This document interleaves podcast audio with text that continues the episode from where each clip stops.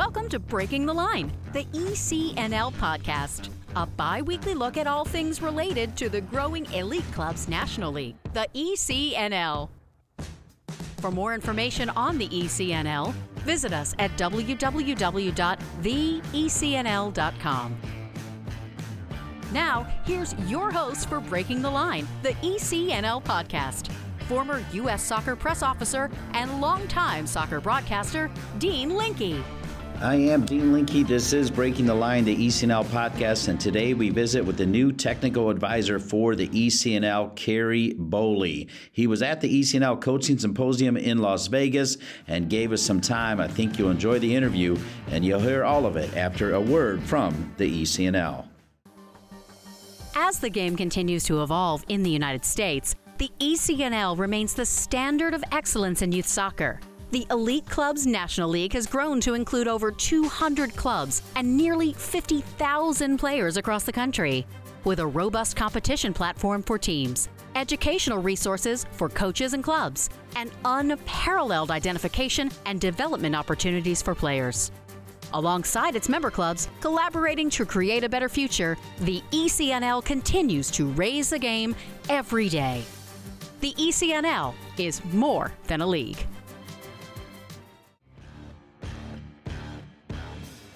Welcome back to Breaking the Line, the ECNL podcast. Once again, here's Dean. Welcome back to Breaking the Line, the ECNL podcast. We are loving meeting some incredible people as part of the ECNL Coaches Symposium and AGM, including a man who's got an incredible resume and one that the leaders of ECNL, Christian Lavers, Jason Cutney, Ralph Richards, Jen Winigold, Doug Bracken, you name it, they are fired up about having Ceri Bowley as the new technical advisor. He did amazing things in Australia. Then he was the head of the Man City Football Group for coaching support with multiple teams that come out of the Man City umbrella, and that barely touches the the tape of all the great things he's done. But first, let me say what a pleasure it is to be with you, Ceri. Thanks for being here. No, thank you for having me. Yeah, so I barely touched the, as I said, the tape of your story. So look, it's a Blake canvas. It's a podcast. So if you don't mind, you know your elevator speech. Tell us where you were born, how you fell into this, the different steps along the way. And do me a favor, don't be humble. Like, break down all the steps because all of them are, are pretty cool. Okay, I'll do my best. All right. Um, so, born in Wales, uh, grew up there for most of my life. My family home is still Wales. So, even when I travel and I'm at different clubs and whatever, I still keep the base for my family to be Wales. It's nice to go home, so uh, that feeling's always good. Uh, played from a very young age. Dad was a coach, so in terms of football influence, he was the first really that really influenced me um, growing up as a, as a young player. Um, and obviously, you have others around family that influence you a lot. My mother was a was a massive influence on me in terms of who I am as a person today. Um, and then started to play more seriously, I suppose, and went through football academies. Ended up at Bristol Rovers, which was uh, where I went through to play reserve level, um, as it was then, before the new structure that is now in place. There was no kind of under 23 B team at that point. Uh, didn't make it as a pro, but always focused on education. So mum and dad were always integral to that, to make sure that I continued to be educated as I went through and when I left the pro game, it was always with the intention of trying to work at the best level possible. Um, I had kind of two roles in mind at that point. Was more director of football, as it was called then. It's probably now better known as sporting director in most places, uh, and academy director. And part of that was because I was never going to have 500 Premier League games or Football League games behind me as a player. And so at that point, being a coach was quite difficult. Uh, most of them were ex-players that had had long careers in the game. That's obviously changed quite dramatically in the last 15 years, particularly with the likes of whether Jose Mourinho coming in, who, who obviously had a career but not at the top level, so he was a little bit different in that way. Wenger to a degree, although Wenger was a good player himself.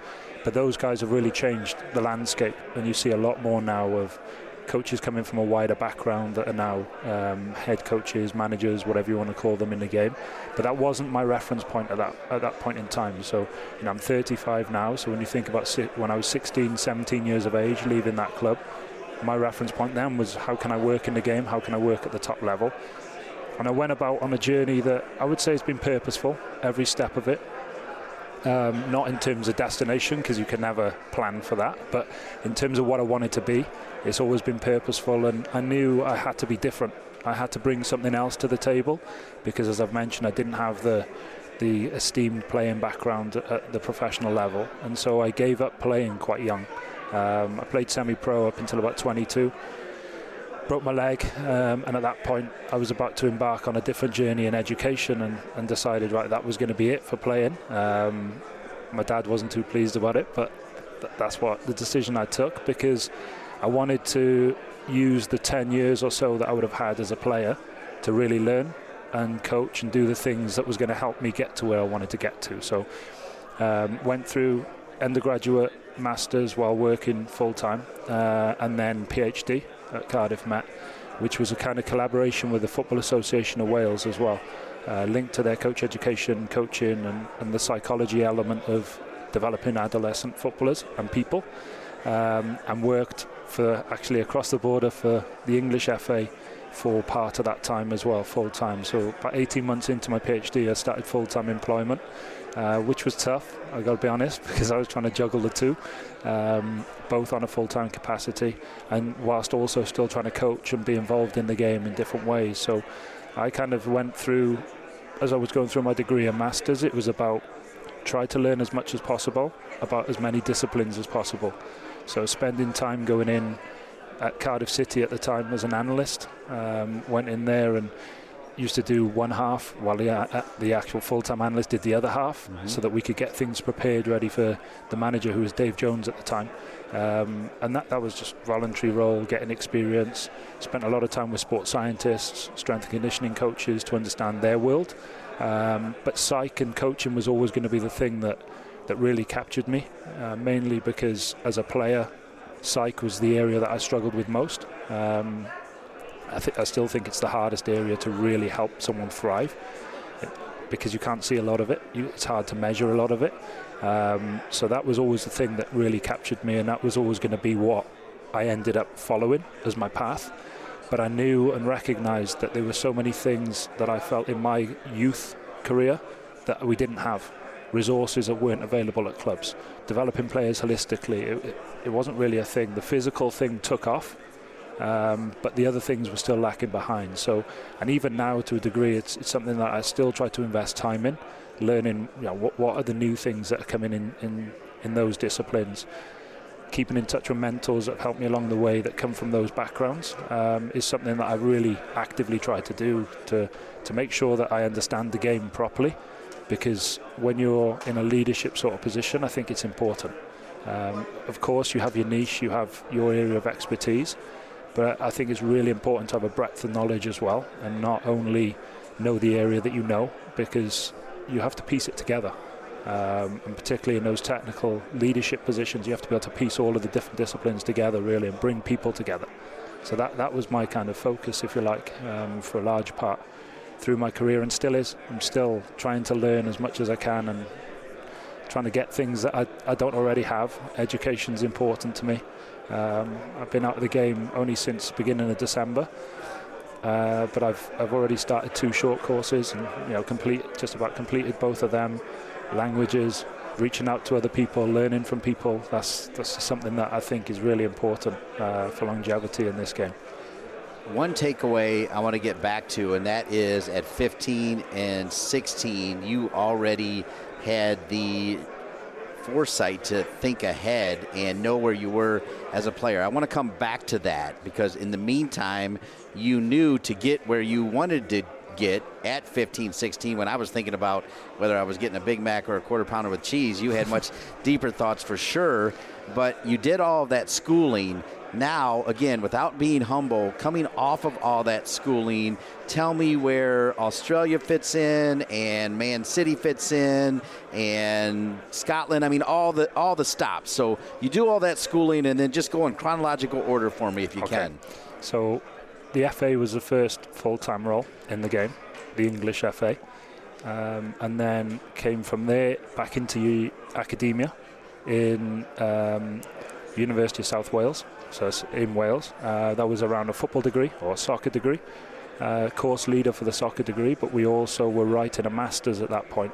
Um, we've attracted quite quite a few um, esteemed coaches, let's say, onto that master's program, um, particularly in the initial years, and worked with a colleague on that, which was a great experience. Um, and then from there, City, City Football Group, and of course Melbourne City are one of the clubs, so that's where the Australian okay. link starts to come in. So, you know, the, the core clubs, NYCFC is another okay. um, that was that was a big priority for us.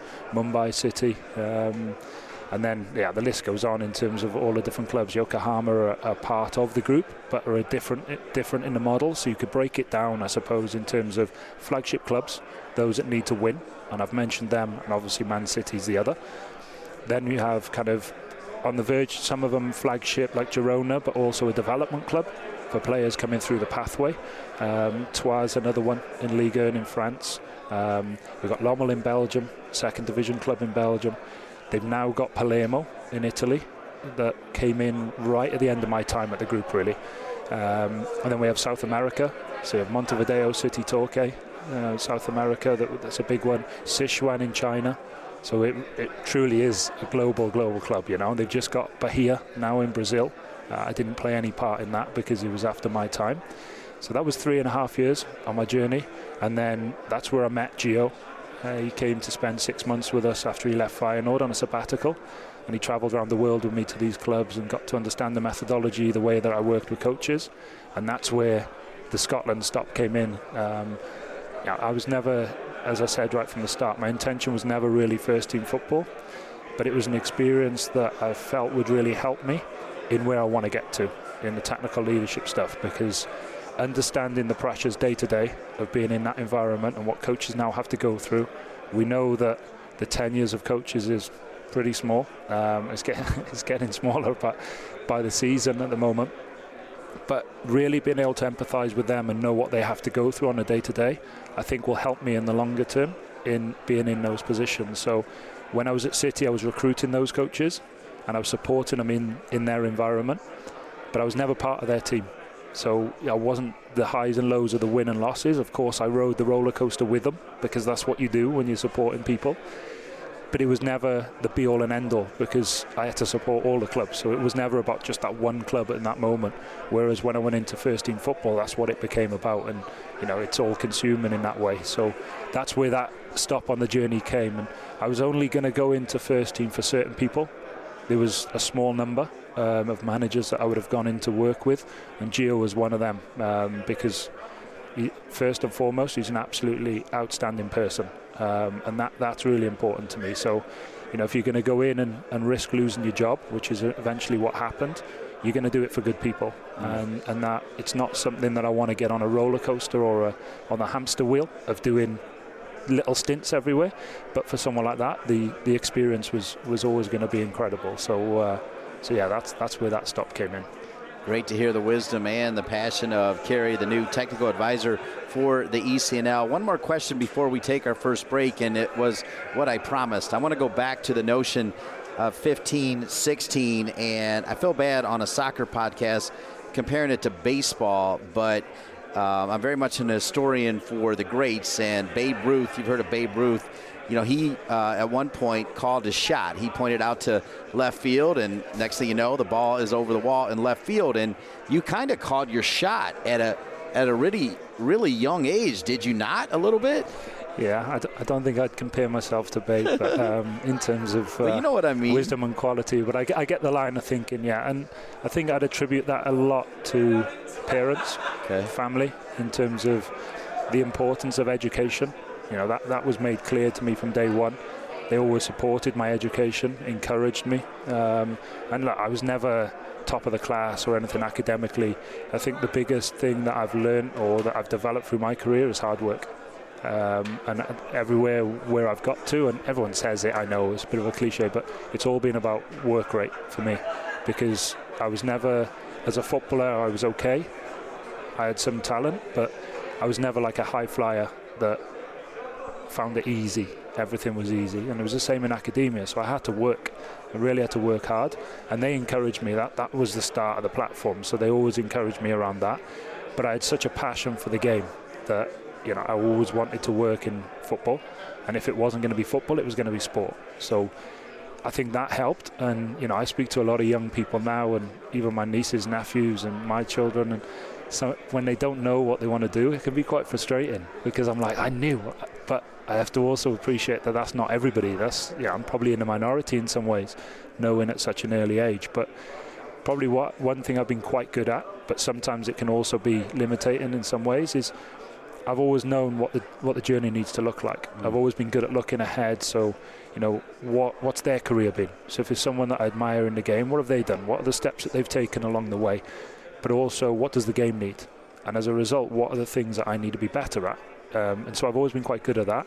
I suppose some of the detrimental part of that is not living in the moment enough and enjoying experiences when they happen, you know, and, and really riding the wave of successes along the way because I'm always like, what, what's next? What do I need to do next?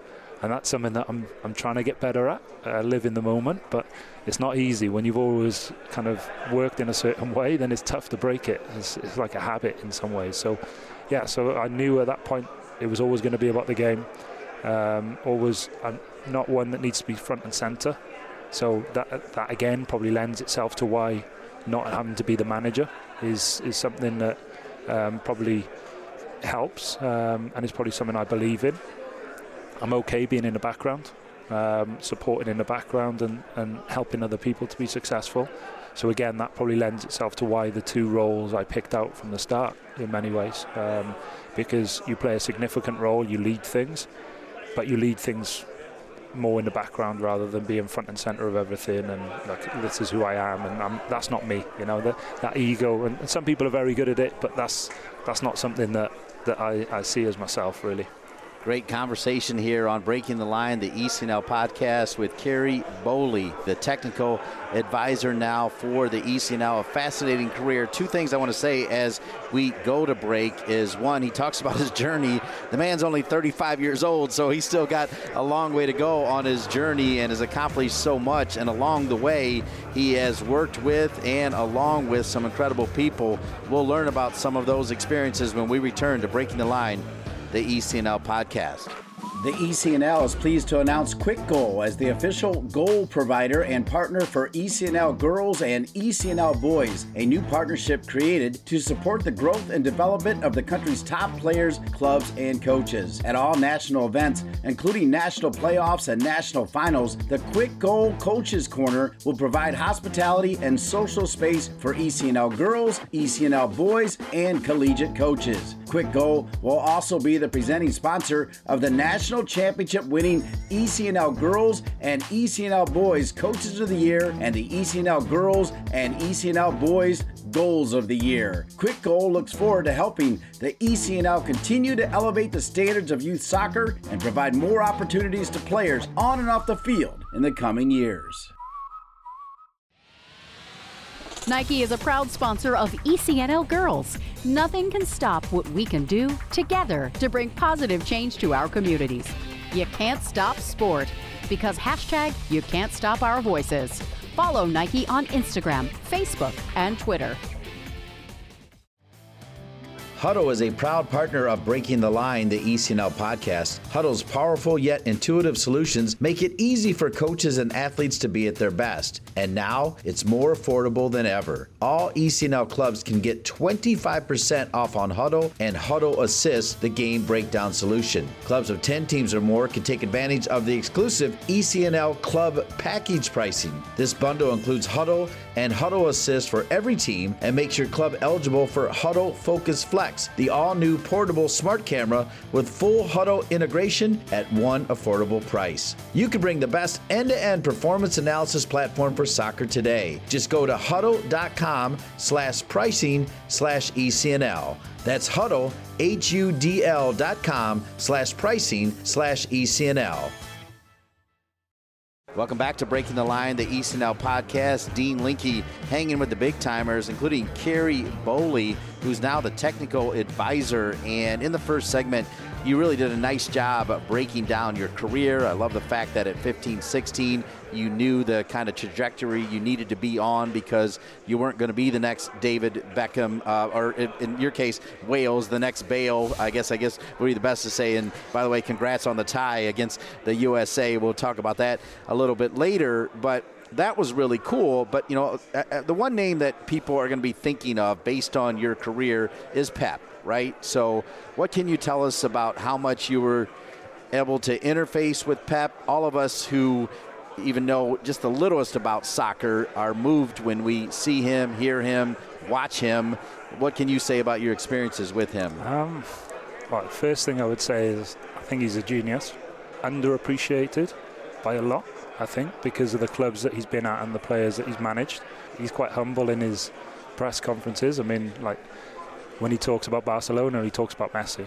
Doesn't talk about the way that he worked and things. But I actually think he'll be more appreciated when he finishes coaching, which sadly is often the way for a lot of these coaches that people really value what they did afterwards. But yeah, he, the guy is is a different level to a lot, um, in t- just in terms of the way he thinks, uh, but then his obsession, and it is an obsession, a lot of, and you see this in all walks of life, right? People who are the best at what they do, they're obsessed by it. Um, but in terms of interactions, I probably had more with Txiki Begiristain, the okay. director of football, than I did actually with Pep because for him in that role, it's you know, the pressure and need to win and the volume of games and everything. You don't really want to be too much in the way in that in that sense because I wasn't part of his environment every day. That wasn't my role. So, so it was more through Txiki, but did have conversations with. Always really helpful.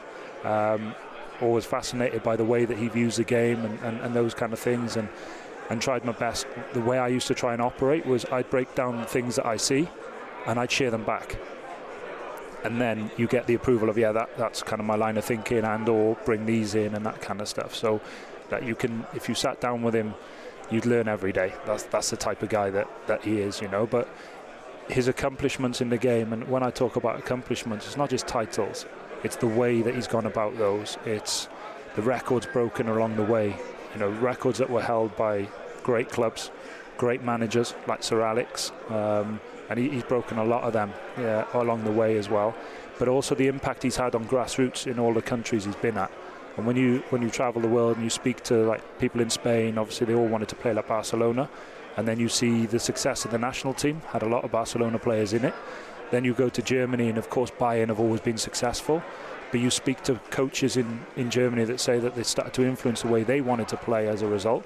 Of course, Germany won the World Cup when Pep was at Bayern um, with those group of players. Now, not saying it's because of him, but there's a part to play in that for sure.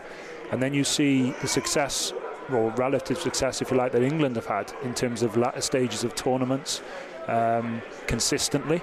And there's been an influence of players along the way that have played under Pep in that squad. And that's to take nothing away from Gareth Southgate, by the way, because he's done an incredible job with England, and he's another very, very good coach. Real clarity in the way he operates, um, and I know a lot of his staff as well. So I'm not going to attribute their success to Pep in any way, but you see the impact in the UK on grassroots football of, of the way that Pep plays. They all want to try and play that way now. Um, the difficult thing is, it's the most tough. It's the toughest game style to play, uh, and I can speak from confidence and from experience in that way because we had to try and do that around the world in in countries and clubs where we didn't have the best players in the world playing. So I know what it's like to have to go through those um, and break down the concepts and stuff to be able to teach and educate around it and it's, it's not always easy. But um, yeah, the guy, honestly, the, the guy is humble first and foremost, and I think that's really important. He works as hard as anybody, but also individually, and that that's something that I'm passionate about as well. Working individually with players to bring total clarity over what's expected when you're on the pitch. Um, the volume of information is incredible, uh, and that's why it probably takes players time when they go to City to really learn and, and before you really see them. So, you know, there's much debate in, in the media at the minute. Is probably Haaland. The one before that was Jack Grealish, and they always talk about them. But you've got to understand what he's asking of them before you can start to judge them. Because the easy thing, and too often, people jump to numbers.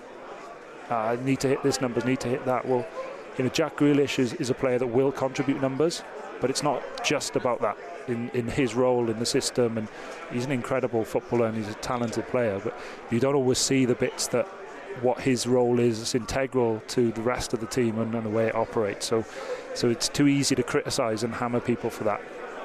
But yeah, he's, for me, he's the best. He's the best of the best. I'm glad you got to talk about Pep. And the next thing I wanted to talk about is closer to home in the United States is your ties to NYCFC. And as I'm thinking about that question, I'm wondering if Claudio Reyna was there at that time. And then that ties me back to maybe a sillier question, although I don't think it's that silly, but you can give me the take. So I was lucky enough to be the press officer for the 1994 U.S. World Cup team and we made the decision to hire not a pep, but a guy who had some glamour, some sizzle in Bora Milutinovic, who had some success in the World Cup and knew how to deal with the media and knew how to make things kind of spectacular, right? I think a lot of people with the World Cup coming back to North America, of course, Mexico and Canada will also be involved. I think there's a lot of people that wouldn't mind that kind of sizzle again, at least those of us that were around for that day. There's others that have been a part of this renaissance of American soccer that would love another American coach. But one name that keeps being thrown out there is, in fact, Pep uh, to become the U.S. coach. Is that silliness or is that possible?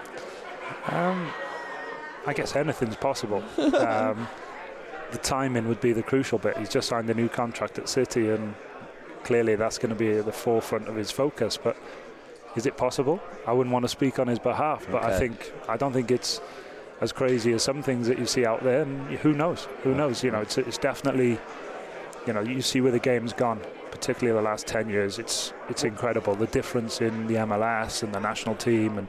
And I think the level of talent here is clearly here. Yeah. Uh, so, if not Pep, do you see value in Sizzle with an international coach, or do you yes. think they should find the best American? It, it's an interesting question, right? Because I always try to relate it back to myself, and obviously, I'm really passionate about Wales because that's my country. Um, and I always prefer to have a Welshman lead the Welsh team. Okay. Because Good I think take. I think they get it, they understand what it's about, um, and we're obviously going to be more limited in that way in many ways because we're a small population. So there's only going to be a handful that do. But when you look at recent see, recent years and the success we've had, it's been with Welsh managers and staff at the forefront of that. Um, and one, one of those guys was obviously Osian Roberts, who played an integral part, particularly through the legend Gary Speed, um, when he came in and changed a lot of uh, Welsh football at that time and the mindset. And then obviously Chris Coleman afterwards, and now uh, with Robert Page, who led us at the World Cup. But so I'm always quite traditional in that way. Um, and England's always been the one that's kind of meddled a little bit with more foreign, and then there's debate around well after Gareth Southgate who should it be and that kind of thing. So, so I, I see it from both sides. Is there value in in foreign managers? Of course, and you know the Premier League has really benefited from that in England. Uh, I think really benefited, not only in terms of what they've brought, but what it's done to raise the bar of British coaches. Because now to be like where Graham Potter sits at the minute, where Eddie Howe sits in Newcastle, you have to be even better than what you had to be before because you have to now compete with the world and not just the United Kingdom. So I think from that perspective, it can help.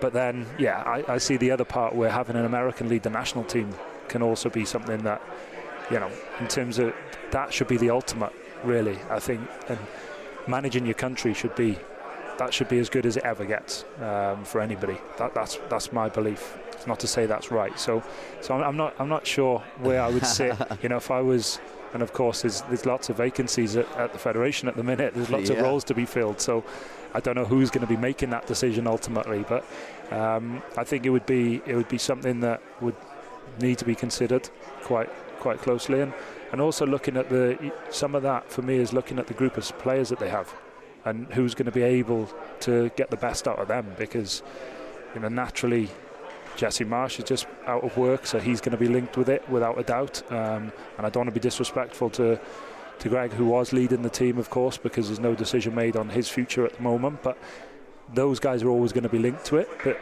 for me you have to look at the group of players you've got uh, as well and say right who's going to be the best fit to get maximum out of these guys um, because they've got some talented players that's for sure great take, and I appreciate you letting me ask it because you know we're right here in the moment of it. So you gave us a in the moment answer. So I appreciate that. And again, you had all these incredible stops, but because we're here in America, who did you work with at NYCFC, and how long were you with the club?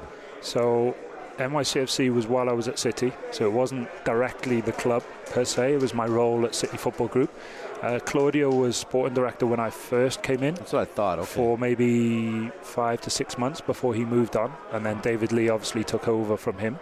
Um, I worked with a little bit Dome towards the end of his time there, and then was my first appointment of a coaching team when I was at City Football Group in terms of process that I led with obviously David and um, with Brad from New York and then from Brian Marwood at, at City Football Group was actually Ronny Nick Cushing, uh, Mehdi Ballouchy, uh, Efren when, when he came in, and, and obviously Rob stayed as um, part of the uh, as a goalkeeper coach and, and, part of the staff. So that that was the kind of the first group that we'd put together, or I, I was involved in putting together, and then worked with them week to week. Um, still speak to Nick Cushing all the time. Spoke to him yesterday via message, so I'm, I'm constantly in contact with him.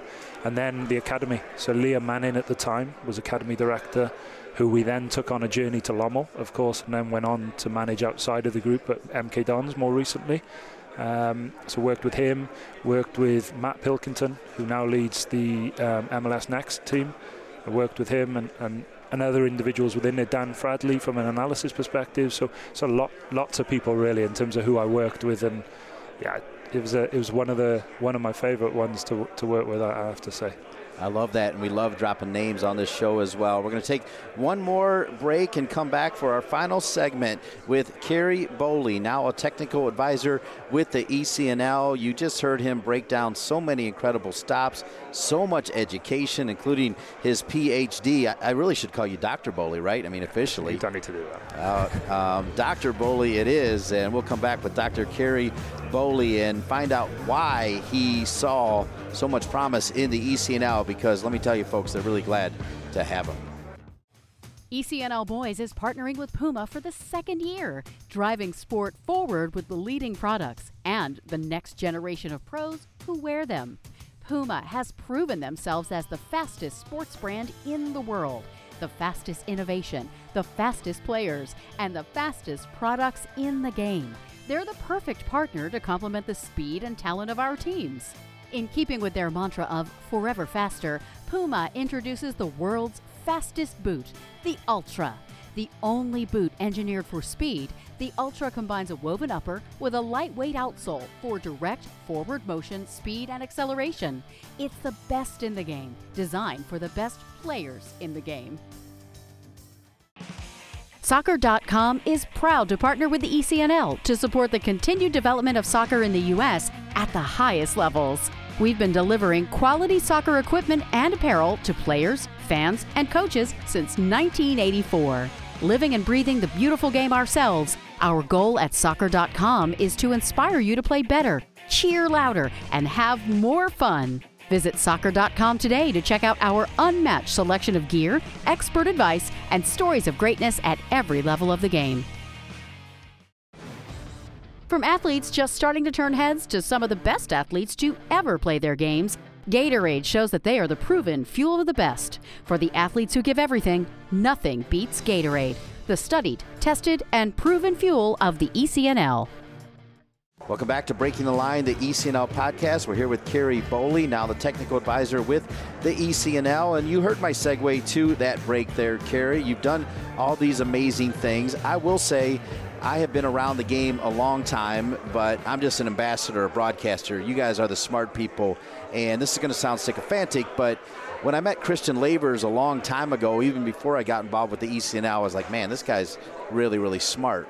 And one thing I knew about him is he likes to be around people that are really, really smart. I'm sure you picked up on that. So I got to believe that was draw number one. But tell the whole story. What was the draw for you to say, I can, quote, in your own way, fully commit, knowing that you're doing some other stuff as well? But I'm going to use those words fully commit to the ECNL as the technical advisor. What's the answer to why?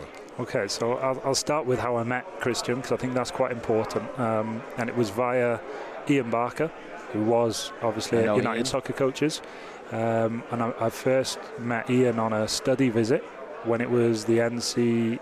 NSCAA. Yeah. NSCAA, sorry, yeah, in Philadelphia, and built quite a good relationship with him. I was at the FA in England at the time, um, and he actually introduced me to Christian, and it was around the, uh, the symposium for 2019 because he was looking for people to, to present, which I, I, eventually did. I came out, I did four or five presentations, I think.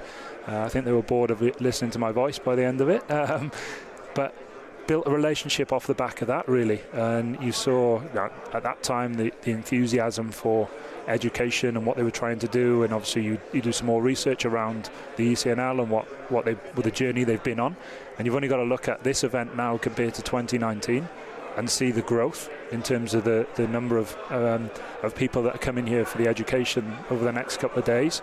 But also, obviously, what he stands for. A lot, a lot of it is because of the relationship I built with Christian. I, have got to be honest, and you know, we are quite similar in some ways in terms of people. I think the values and, and the character, that kind of thing, we're quite similar uh, but obviously have had very different backgrounds in terms of where we were educated, grew up, and culturally, because US, UK, Wales, whatever, so quite different. But there is there's enough that really brings us together in that way, and I can see what he's tried to do and what he has achieved so far, and what he's still trying to do, because and I use the word try not in any way demeaning to what the ECNL has already done, because I think it's always a journey of continually trying, uh, despite the successes along the way. But what he's built is an unbelievable brand, um, a league, um, and with the help of others, of course, not not just for him, but he has built something that is is unbelievable so far. But I think can be even more. Um, and when, when you look at the impact that it's having across the whole country, the scale of it, is just unthinkable for someone from the UK because we wouldn't we wouldn't have something of that size. Um, but the the potential for it is even greater than what, what's already been achieved. And I think the incredible journey they've had, you have to go through to put the foundations in place, which they've done really well. And now it's about right, how do we continually evolve and how do we take it to another level um, in the impact it can have. And you asked me about the national team, uh, and I honestly think that this league can be one of the biggest influencers and impactors mm. on the future potential of the national team. That I think, says it all, doesn't I, it? I think if they get it right here, because of the say, size of it and the scale of it, they can have a huge impact on um, on where the national team goes in the future and the players that come out from the US and go on journeys around the world like they've already started to do. Well, that's really kind of you to say. And as we wrap up our time, you know, something that stuck with me right there on your answer was even though they're already here, their potential is way up here. People can't see me, but I'm raising my right arm way above my left arm. And I like that you see it. And I think you see it knowing this big brain that you have is because I mean, you're around here. It's much more than the X's and O's. It is about the mental health part of it for sure. It is about women empowerment. It is about physical health. I mean, and so many other layers. I think that's another reason why you're here. Am I right on that? Yeah, for sure. I think holistic development of coaches and people, as well as young people and players and, and whoever else, parents. I think there's a real opportunity to take them on a journey um, when, when you do things properly um, that can help them understand more around the game and around the development of their children so they can support it because they're a key part of it. No matter what happens, the parents are, are massively integral to anything that you're going to do. So, so I think involving them with it. But the other things are like cognitive diversity is something I really value, and and there's a lot, and I've got to be careful with this and the way that it can be interpreted in the US at the minute. But there's a lot being said around women in sport, people from different backgrounds, uh, which I value massively, by the way. But I think there's a there's a way of going around that where that can happen as a consequence of cognitive diversity. If you if you seek people that think differently, that can add value, I think you will automatically arrive at more females in the game, more people from underrepresented populations in the game, because their journeys, their education, and the way they see the world is going to be different. So there's a way of going around that, and it's it's not simply we only want people from these backgrounds or we only want this gender. I think bring people together. The most powerful is when when you can bring people from different backgrounds, cultures, race, religion, whatever it might be, together. I think that that's that's the the most impactful you can you can be in football and soccer, but also in society. I think that that's the best way to, to really have an impact in society as well. And I see that potential here. There's room for growth for sure, um, and you can see that from looking at the population of people that will be here in the next couple of days. But it's the way you go about that, I think, is, is the important and the exciting bit. Um, and as I said, that was something that I was passionate about at City Football Group. If you look at our coaching teams from the time I was there, I think you'll see it. But it was never an intention to go and hire a black coach because it was always about hire the right people and look mm. for the right things, and you will arrive at, at hiring the right people at that time. Were we perfect? No. Was there still more to be done? Yes. NYCFC were doing more of that now with the programs that they have. But it was the intention of let's educate these people in the things that they may not get. So let's deal with the issues. The issues are not not enough for them on the touchline. That's the outcome.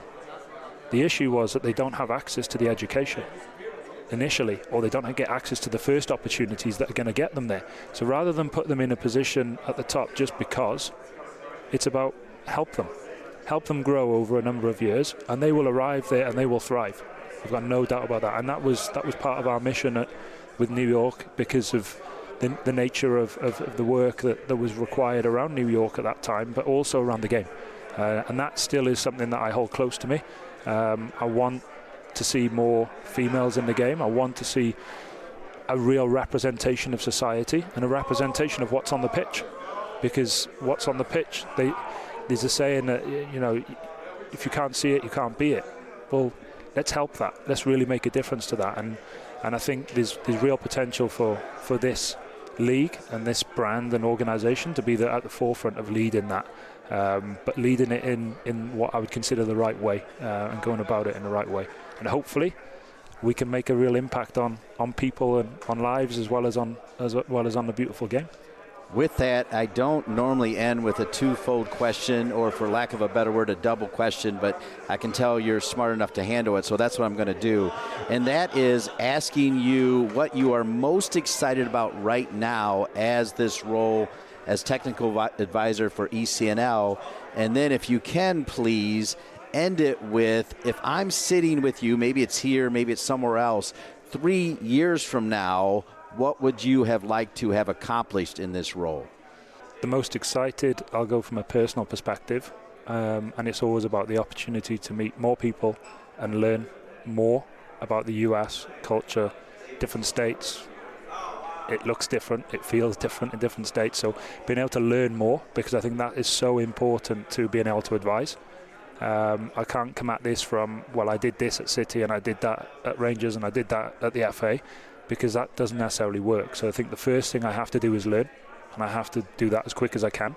This event is great for that, to meet as many people as possible, um, but post event also, because that's the only way that I can really add value, is by understanding it um, understanding people's journeys because everyone in that room over the next few days will be learning something different. The theme and the topic's are the same, but they're learning something different because each individual learns differently and they bring different perspectives to it education, background, everything else. So I need to do that and I need to do it as quick as I can to be able to really add value.